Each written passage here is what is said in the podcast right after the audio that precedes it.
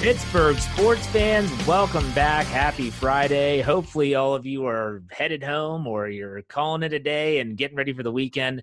This is Jeff Hartman, your host of Back Through the Tunnel, the D K Pittsburgh Sports P M podcast.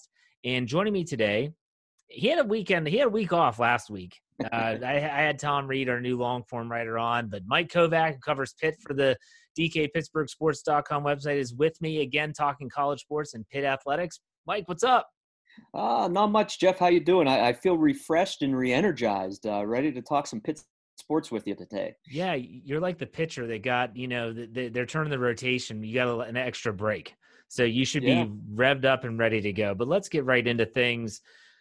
The N C double A, you know, everyone talks about returning to play. Everyone talks about, you know, different things, whether it's testing protocols, they're talking about distancing, they're talking about locker rooms. N C double A is its own beast in so many different ways. But before we dive into this topic one hundred percent head first, what is the what is the latest we've heard from the N C double A in terms of fall sports, mainly football, but all fall sports in that regard? And may, it, I guess my first question is, is it being done like universally, like a whole blanket across the N C double A, or is it going to be by conference, for instance, the A C C, the S E C, et cetera? What's the latest that we know about this situation?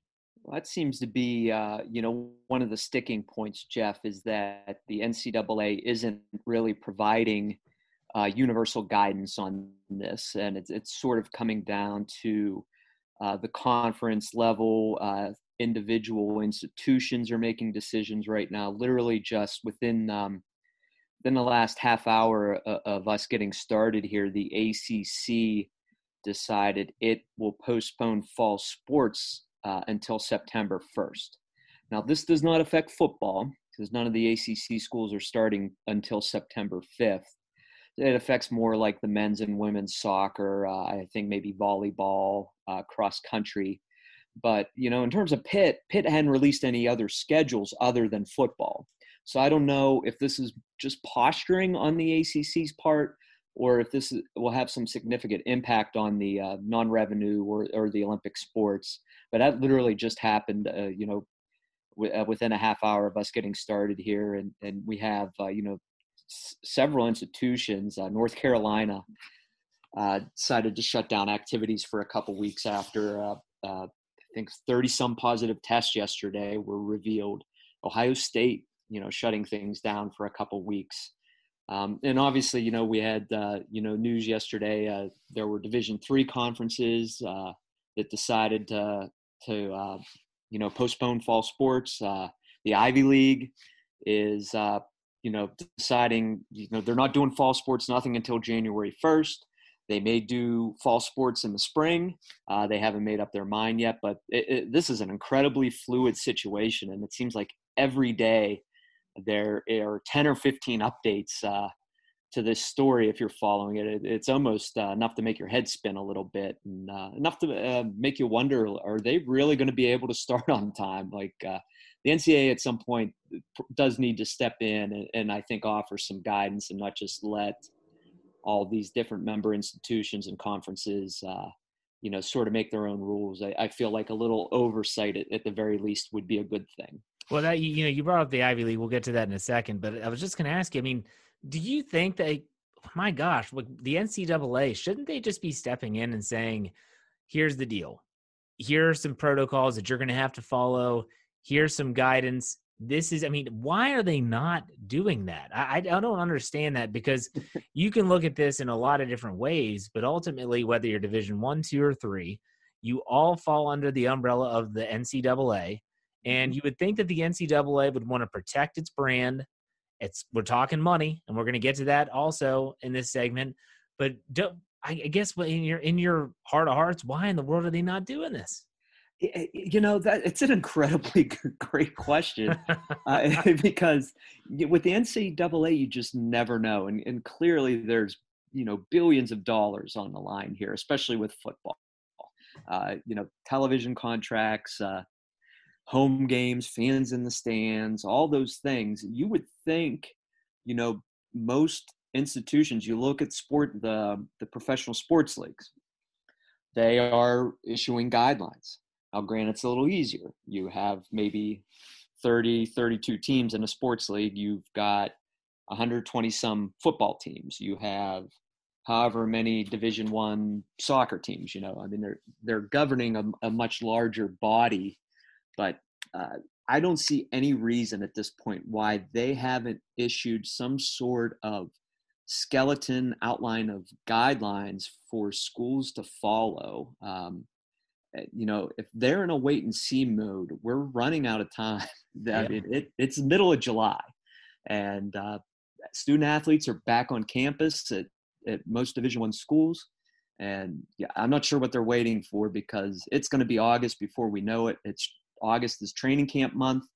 And, you know, the media days for conferences are coming up in a couple of weeks. They're really uh, running out of time to to make up their uh, minds on some things, to offer guidance on things. And it, it is, the potential for stickiness and messiness is just everywhere right now. I compare it to the N F L. And based on the fact that the N F L is in its off season, and they've always, everyone's been saying, well, they have time, they have time, they have time. Well, they have time mm-hmm. until you don't have time anymore. And we're getting to that point. And I honestly think with the N C double A, if you ha- if they haven't done anything yet, why would they step in now? You have the yeah. Ivy League that just said, we're canning all fall sports. Just blanket statement, done. And the N C double A has to be sitting there thinking, oh my gosh, if the S E C does this, we're, we're screwed. Because let's be honest, Mike, what is this about? It is about the money. Yep. It's about money. Now, everyone can say that about the professional leagues. Why? Everything is about the money. Whether it's the N F L with players' contracts, guaranteed money. We celebrate Bobby Bonilla Day every July first when he still gets paid by the New York Mets. It's always about money because they get paid. Now, this is different, though. We're talking about student athletes. You can believe whatever you want about whether these athletes should be compensated for their work that they do on the field or on the ice or on the court, whatever the case may be. How in the world is the N C double A that this is such a fine line to walk when it comes to, we need to also make money, but at the same time, this is a whole other can of worms when you're talking about young kids, student athletes that aren't being compensated for the work that they do. You can put a football player in the N F L out there and everyone will say, well, they're making millions of dollars. Mm-hmm. They should be out there. You have a college kid that's getting paid nothing. Now, I know they might be getting scholarship money, not all of them. And then mm-hmm. that's a different – what are your thoughts on that in regards to the money that we're talking about, which you referenced earlier, and this this tightrope that the, that the N C double A is going to have to walk? Well, uh, you know, one thing, you, you mentioned Bobby Bonilla Day, and, and a lot of people forget there's a Brett Saberhagen Day, I, I believe, for the Mets too, where they uh, yeah. once a year pay him about two hundred fifty thousand dollars. Uh, not quite Bobby Bonilla money, but still kind of funny. I take uh, it. Right, exactly. No doubt about that. Uh, but uh, yeah, you know, I, I think you know you, you have to uh, consider the safety of these student athletes, um, particularly because, you know, like you said, they aren't being compensated, and even if they were, it wouldn't be anywhere near the level of uh, what the pro athletes are making, obviously, and. And no matter what they might be able to make off their likeness and their brand, uh, as these new rules come into effect and, and, and you know, things loosen up a little more, it's it's not going to be that much. And and these kids are, you know, you have these schools like Ohio State. Uh, it came out that they made these, uh, you know, their football players, and I'm sure all their other student athletes uh, sign a, a waiver uh, you know, regarding uh, the COVID nineteen when they came back and returned to campus. I, I imagine many other institutions did the same thing. Uh, I don't know if Pitt did or not. We we haven't found out that information, but very possible that they have. Uh, you know, but you know, you have you have these student athletes. They're they're getting together. You're getting all these kids together. They're grouped up. Uh, you know, what happens at schools? You know, what happens at, at at team facilities and things? One person gets sick, and you know. Everybody else gets sick, you know. Yeah. Um, And and, and the, the money you mentioned, I mean, the money uh, in college football is obviously huge. Um, you know, even at a school like Pitt that doesn't have the best attendance, you know, the football program as of a couple of years ago was responsible for, I think it was fifty-one point one percent of uh, the money brought in by the athletic department. Um, that's a whopping margin when you think about it. Um, and you take away that, and, uh, you know, you're looking at universities and schools that are, are scrambling uh, to fill the void, and you, they're not going to be able to, um, whether it's play in the spring or play without fans. Uh, you know, might be able to get some money T V wise, but uh, I, I feel like part of the delay is because we're in a wait and see mode. Uh, with the Ivy League, they're not as financially impacted by not having football in the right. fall. Whereas the S E C, it's a huge decision. Um, you know, a school like L S U or Florida that packs them, Alabama that packs them in every single Saturday, uh, that is just such a huge boon to the athletic department, to the university, that, you know, they probably do have to wait until last possible minute to make a decision on all this stuff, uh, while considering the health and safety of their student athletes. It's, it's a tricky slope. I'm glad I have nothing to do with it. I just hope there's some college football to watch, um, but I'm beginning to doubt uh, that it's going to start on time. Well, let's let's play a little devil's advocate here. So the Ivy League says no fall sports. And let's be honest, if you follow Ivy League sports, the average sports fan is going to say, who cares? Because yeah. you don't have any good football programs. You're not a Power Five conference. So I don't care if you cancel your sports. Uh, to be honest, you know, as a former lacrosse guy myself, in the spring, that's the one you would say, wow, the Ivy League just canceled all spring sports because they're known for that sport. Anyways, mm-hmm. Let's say that the main conferences, we're talking the Big Ten, A C C, S E C, even Pac twelve, Big twelve, let's say they all say, you know what, we're not canceling. But what if those other smaller, you know, whether it's the M A C or other conferences like that say, you know what, we can't do this and we're going to cancel. What do you think would happen with the scheduling? I mean, could could we see potentially just the power conferences going head to head? I mean, I don't understand. Like, I feel like they, they have to have, in terms of football, let me preface it with that. In terms of football, you have to have, I mean, it, these schedules that are going to be impacted, if it's not all together, what, what would they do? Yeah, that's a great question. Uh, I would think my, my initial guess is they would stick with a conference only schedule. Okay. Uh, the log- logistics of trying to uh, bring in a Power Five school or figure out who's going to play where and who's going to travel to where would be pretty difficult to do on such a short notice. You're talking uh, most uh, college football teams travel with sixty. So you have sixty players on top of coaches, on top of support staff, on top of, you know, you know, I guess the band would, would need to come, you know, obviously, but uh, you know, you have a lot of, uh, a lot of moving pieces when it comes to that. So I, I was joking around with uh, another writer friend of mine, like, wouldn't it be funny if somehow this is what brought Pitt and Penn State back together, that, uh, you know, they, yeah. they're not scheduled, they're not scheduled until the twenty, uh, couldn't schedule themselves again until like at least the twenty thirties, but somehow that uh, this pandemic would, uh, could force them to play each other somehow. But I don't see that kind of stuff happening, as cool as it would be. Like, how great would it be if, uh, you know, Clemson called up, uh, you know, Alabama and said, hey, let's do this, um, you know, but I, I don't think, given the short notice, it, it's feasible. So I would, I would suspect it would be a conference only schedule. So what are the options for college football? Cause that, that's what everyone is talking about right now. And it has so many layers to it, besides obviously the safety of players, obviously fans in attendance.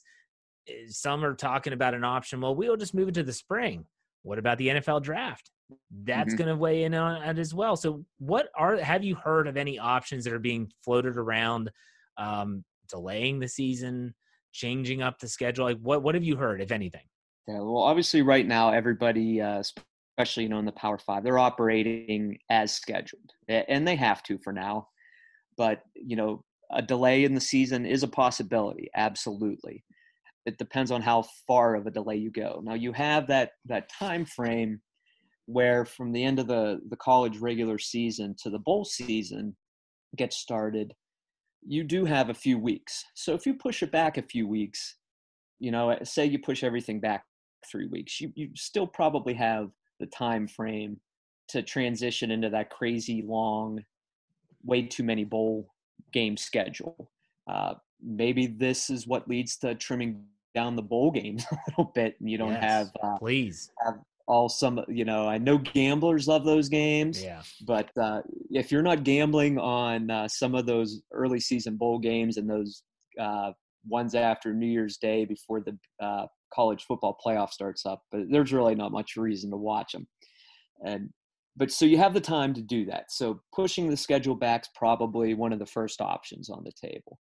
Then after that, if if that's not looking good, then you then you look at, you know, going to the conference only schedule, you know, but that's where, you know, that's where a lot of the smaller schools really run into trouble, because like say Pitt's playing Miami of Ohio to open the season.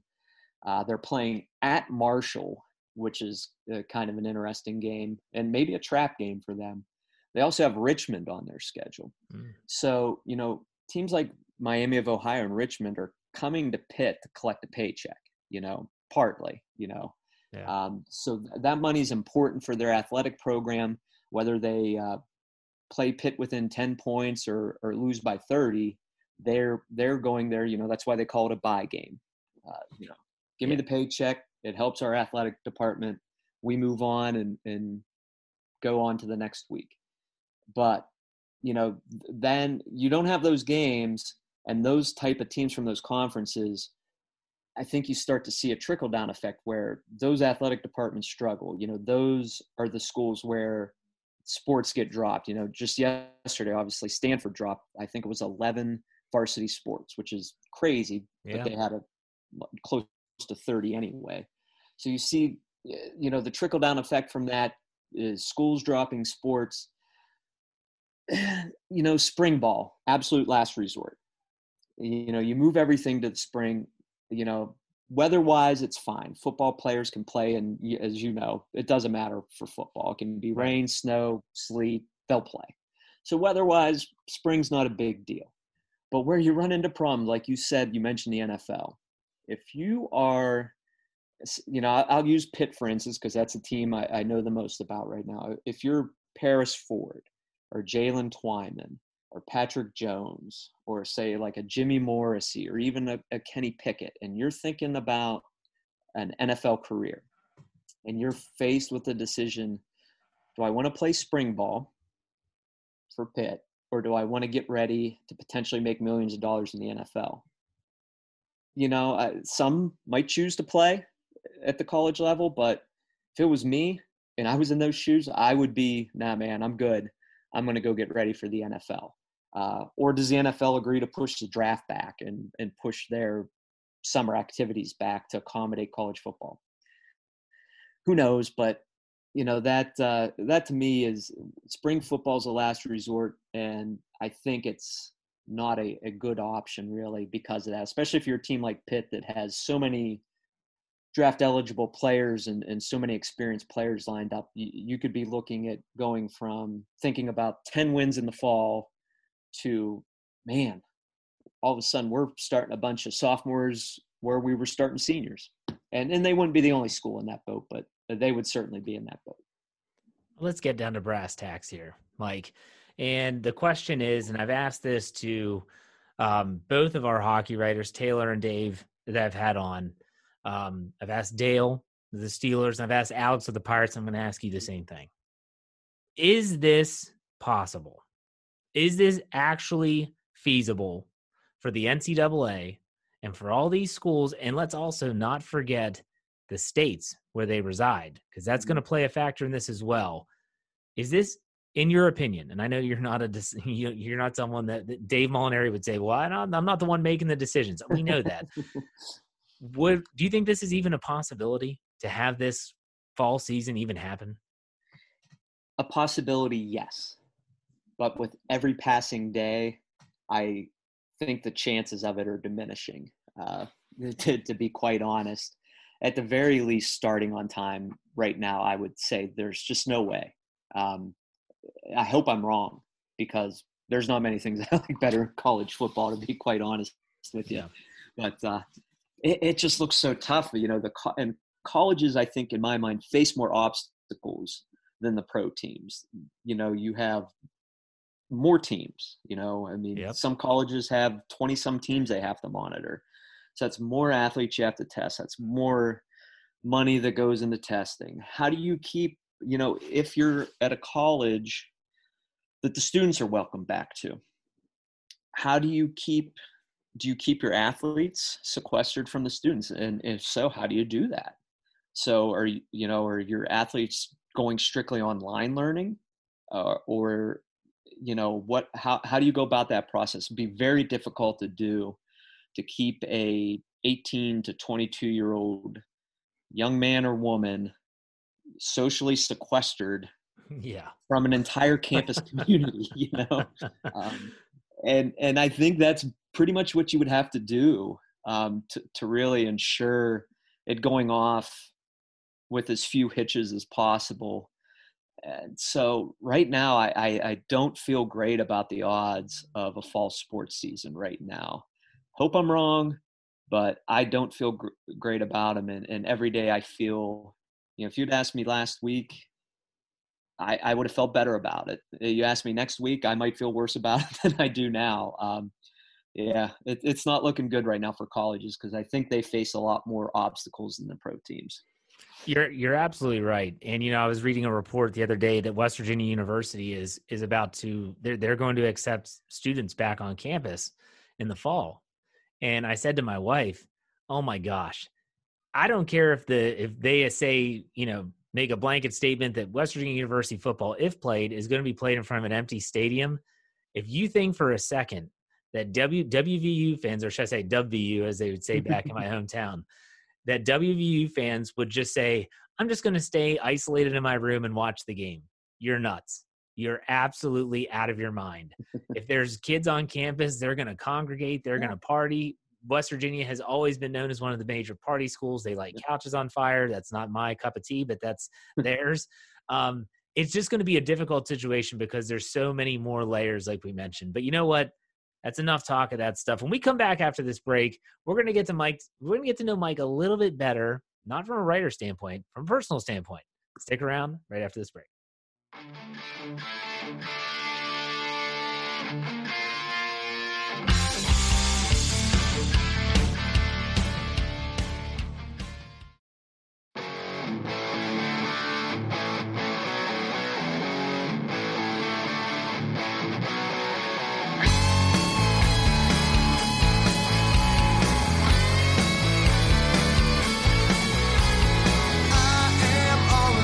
Pittsburgh fans, we're back. Mike Kovac here, who covers Pitt for D K Pittsburgh Sports dot com, joins us. And Mike, you know, you're a new guy like me. We started on the same day, June first, and I thought it'd be a good idea to give the listeners a little bit of perspective. So you always talk about college sports. You love college sports, but you grew up being a fan of the pros as well?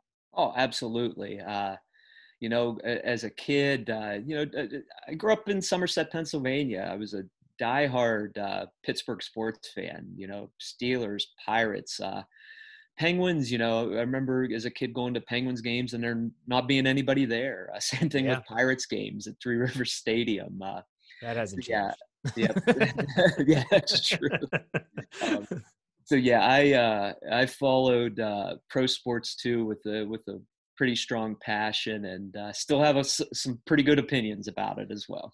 Well, let me ask you a simple question. Out of the big three in, in Pittsburgh, we're talking Pirates, Penguins, Steelers. Growing up, who was your favorite player in each?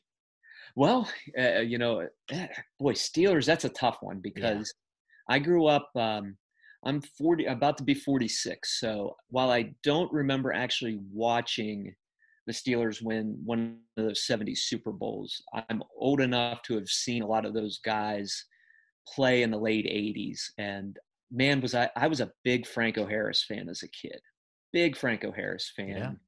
And um, I have an autograph in my man cave, uh, my, one of my college entrance uh, essays or whatever you want to call it, uh, to when I was applying for schools. I wrote about meeting Franco Harris, and uh, my dad sent it to him. And he, uh, in, in that essay, I wrote, to my new best friend, Mike Kovac, uh, all the best Franco Harris, or something like that. And I have Franco autographed, wrote that word for word, what I wrote in my essay, and I have that hanging up on a wall. Ah, that's awesome. That is awesome. In my house, uh, big Franco fan. Um, and big, uh, you know, I, I think everybody, uh, who didn't like Jack Lambert, you know, uh, yeah. who, how could you not like him? Then as I got a little older, for some reason, I developed a huge affinity for Bubby Brister. Oh gosh. Yeah.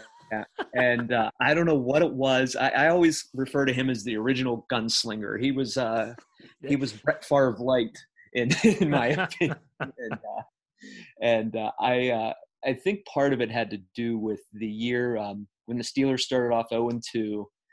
And just got walloped by the Browns and the Bengals. Outscored like, what was it, like ninety-two to ten or something ridiculous like that. And the Vikings were next on the schedule and looked like one of the best teams in the N F L. And Bubby said, we're going to make the playoffs. And they came out and beat uh, the Vikings that week. They made the playoffs, and you know that they they won that one playoff game, and then took the Broncos to the limit yeah. uh, out in Ma- Malhi Stadium. There was just something about that team. And Bubby leading the way that, that I really like. So, you know, oddly enough, I'm in a very small minority of people where if I had to come up with five favorite Steelers of all time, Bubby Brister is on my list. What about, uh, that's so funny. I just never forget when I think of Bubby Brister, I always think of uh, when he was quitting, he left Pittsburgh and he goes, yo, I know what it's like in Pittsburgh, you know, playing next to the lake. It's always tough. I'm like, oh my gosh, man, it's Three Rivers Stadium. Like, what are you doing? uh, that, that, that was part of his charm, in my opinion. Yeah. Uh, it was, it, part of something. Um, what about the Pirates and the Penguins? Yeah, yeah, and you know, uh, you know, it's funny. Uh, uh, Pirates were awful uh, in the eighties when I was growing up, but I, I did like Johnny Ray. Was definitely a, a player I liked a lot. Um, and then I, I I grew to really like Barry Bonds. I was in high school when the Pirates really got good uh, with Bonds and Bonilla and Van Slyke, and and I was drawn to Bonds. He just he had a a flair to him a little bit. Uh, could do everything and do it well. Um, I understand he's a little prickly by nature, but that's okay with me. I didn't have to deal with him from a media standpoint when I was in high school. So I'm all, all cool with that. And, uh, from the Penguins, of course, obviously, I mean, growing up in the eighties, Mario Lemieux, your favorite yeah. player. And I was a big Yager fan too. Uh, you know, the long hair. And, uh, when I, I was in school at, at Pitt, Yager and Jimmy Pack would occasionally, there was a, uh, a drinking establishment uh, where the two of them would occasionally show up. And, and of course, you know, that was a huge deal. Um, yeah. Oh my God, Norm Yager's at such and such place. And, and uh, it didn't happen often, but when it did, it was pretty cool. You don't see that anymore, or you don't hear about it. I guess maybe social media, you know, if you think about like uh oh my gosh. Everything. Yeah. Well, old man shaking fist yeah. at cloud. Um, so you have like, if Ben Roethlisberger were just to go to a bar, you know, even if he's not drinking, it would be on social media in a heartbeat, and they would get mobbed. Like they, they don't, don't do that anymore. You brought up Jimmy Pack, like that. That's one of those great names of guys that just get swept under the rug on great teams. Uh, yep. You know, it's kind of like the Spanky Lavaliers of the ninety-two, you know, the early nineties Pirates teams. They're like, oh my gosh, I forgot about him. Or you know, Jose Lean, Chico out there in in middle infield. Um, I was always a Van Slyke guy, but since you brought up Bonds. Think he should be in the Hall of Fame? I uh, am not a uh, harbinger of the credibility of uh, baseball. You know, I know a lot of those Hall of Fame voters just refuse to vote for guys like that, and I'm I'm D- of the belief. Cough, cough, D K. well, and, well, and he, I, I, I didn't know he was part of that, and, and, but uh, no, I, I, I'm of the belief that you know, how do we know that um, players weren't on other, you know, performance-enhancing drugs earlier than than the steroids era of baseball. Um, you know, steroids have been around for a very long time, and we we don't know per se who was on them and who wasn't. So, I kind of look at it more from a perspective of it sounds like pretty much a lot of you know a pretty high percentage of players during that time were. Uh, you know, aiding themselves with those things. If I had a Hall of Fame vote, and I do not, and I will never have one, uh, very unlikely anyway, yeah. I, I would give Bonds my vote. Hey, people always say, well, you know, he was an all-star. He was a, he was one of the best players in the league before steroids. And I always combine come back with the same thing. Then why would he ever have to use them? Yeah, that, that that's good. a good point too. Um, you know? he, he was, you know, him and Ken Griffey Junior to me were probably the two best players of a generation. Yeah. And uh, you're right. Absolutely right there. Um, he, he didn't need them, uh, you know, ego, greed, whatever, uh, led to some decisions uh, probably. And, uh, you know, clearly he got a lot bigger as he got older. So. Yeah. Especially his head circumference. Yeah. You look at, you look at like Sammy Sosa. Now, Sammy Sosa before roids was a very average ball player. Yep. McGuire has always had power, even back when he was with Oakland and him and Canseco and, and all those guys. Well, we know what happened there. Mm-hmm. But I mean, Bonds was so good anyways that I, I was just like, man, if he was if he was M V P caliber, M V P player, why would he need him? But let, let's go to the next one. What is the best sports moment you have ever seen live? So not on the television. You were actually there in person. It could be anything. It could be that you caught a foul ball as a kid. That's a great sports moment for the person that catches the ball. What is it, what is, what is it for you? You know, one of the wildest ones, one of the things that pops into my head is the uh, the famous Game seven between the Islanders and the Penguins where David Volek scored the goal in overtime. Uh, While that wasn't awesome, what was really fun about that was, um, you know, being at that game and the Penguins are down three to one. And people are leaving Civic Arena, and Ron Francis scores like two goals in like the final three minutes and thirty seconds. And those of us who stayed, the place was just shaking. And then people were coming back to their seats, and everybody was just excited because here's this maybe the greatest regular season Penguins team of all time fought off this impossible uh, deficit in the last seconds, and and. We're going to overtime, and then, it, you know, we all know how it ended. But uh, in terms of just like sheer uh, emotion and jubilation, when Francis scored that goal to make it three three, man, that place was was nuts. And that was really cool to be there for that. And then a half hour later, it really stunk walking out of there. Yeah, the, the old Igloo would rock. I mean, it would – I mean, it was different. And Three Rivers was the same way. You know, I don't know if it's just the way that it was built or maybe it's nostalgia, but I mean, those places would rock it. I'll never forget going to games and watching I don't know, when the power play of the Penguins would get on the ice and they'd have, they'd hand out the, uh, the shark fins. And I don't know if you remember this, but you'd hold up the fins and you'd hear the, the Jaws music. Nah, nah, nah. That was just so cool. It just seems like they're, the game is missing some of that stuff now, but that's a really cool moment. And getting to experience that comeback, even though the letdown that happened in overtime um, probably goes down as one of the worst series losses for the Penguins in their history. But you were there for it. That's good. It's a good memory. It might, maybe it's my fault. I don't know. I don't know. So, all right, Mike. Well, this has been a great show. Very informative. Loved hearing some of the stories talking about, you know, growing up and players that you looked up to and stuff like that. Why don't you give everyone out there that's listening your uh, Twitter handle, so in case they want to follow you on social media? I am on Twitter. It's at Mike Kovac underscore P G H. And if you're looking for the spelling of my last name, it is K O V A K. Awesome. Thank you for that. Thank you for your time. Listen, everyone, if you're wherever you're listening to our podcast, whether it's Spotify, iTunes, Google Play, um, Stitcher, Anchor, I could go on. We're everywhere. Find us and subscribe, follow, whatever the terminology they're using on that particular platform. That way you don't miss any shows. That's not just Back Through the Tunnel, this P M show, but D K's Daily Shot in the Morning, as well as anytime we have a writer go on the air, whether it's Dale Lally on the S N R, the, the Drive with Matt Williamson, or it's D K's role with Matt Mark Madden on one oh five point nine The X. We'll have it there for you too. So it's not just our shows. It's a lot more than that. Follow us. Subscribe. We appreciate all the help. Mike, thank you for your time. Everyone have a great weekend. We'll be back next Monday, hopefully getting you ready for actual sports. Take it easy. We'll see you.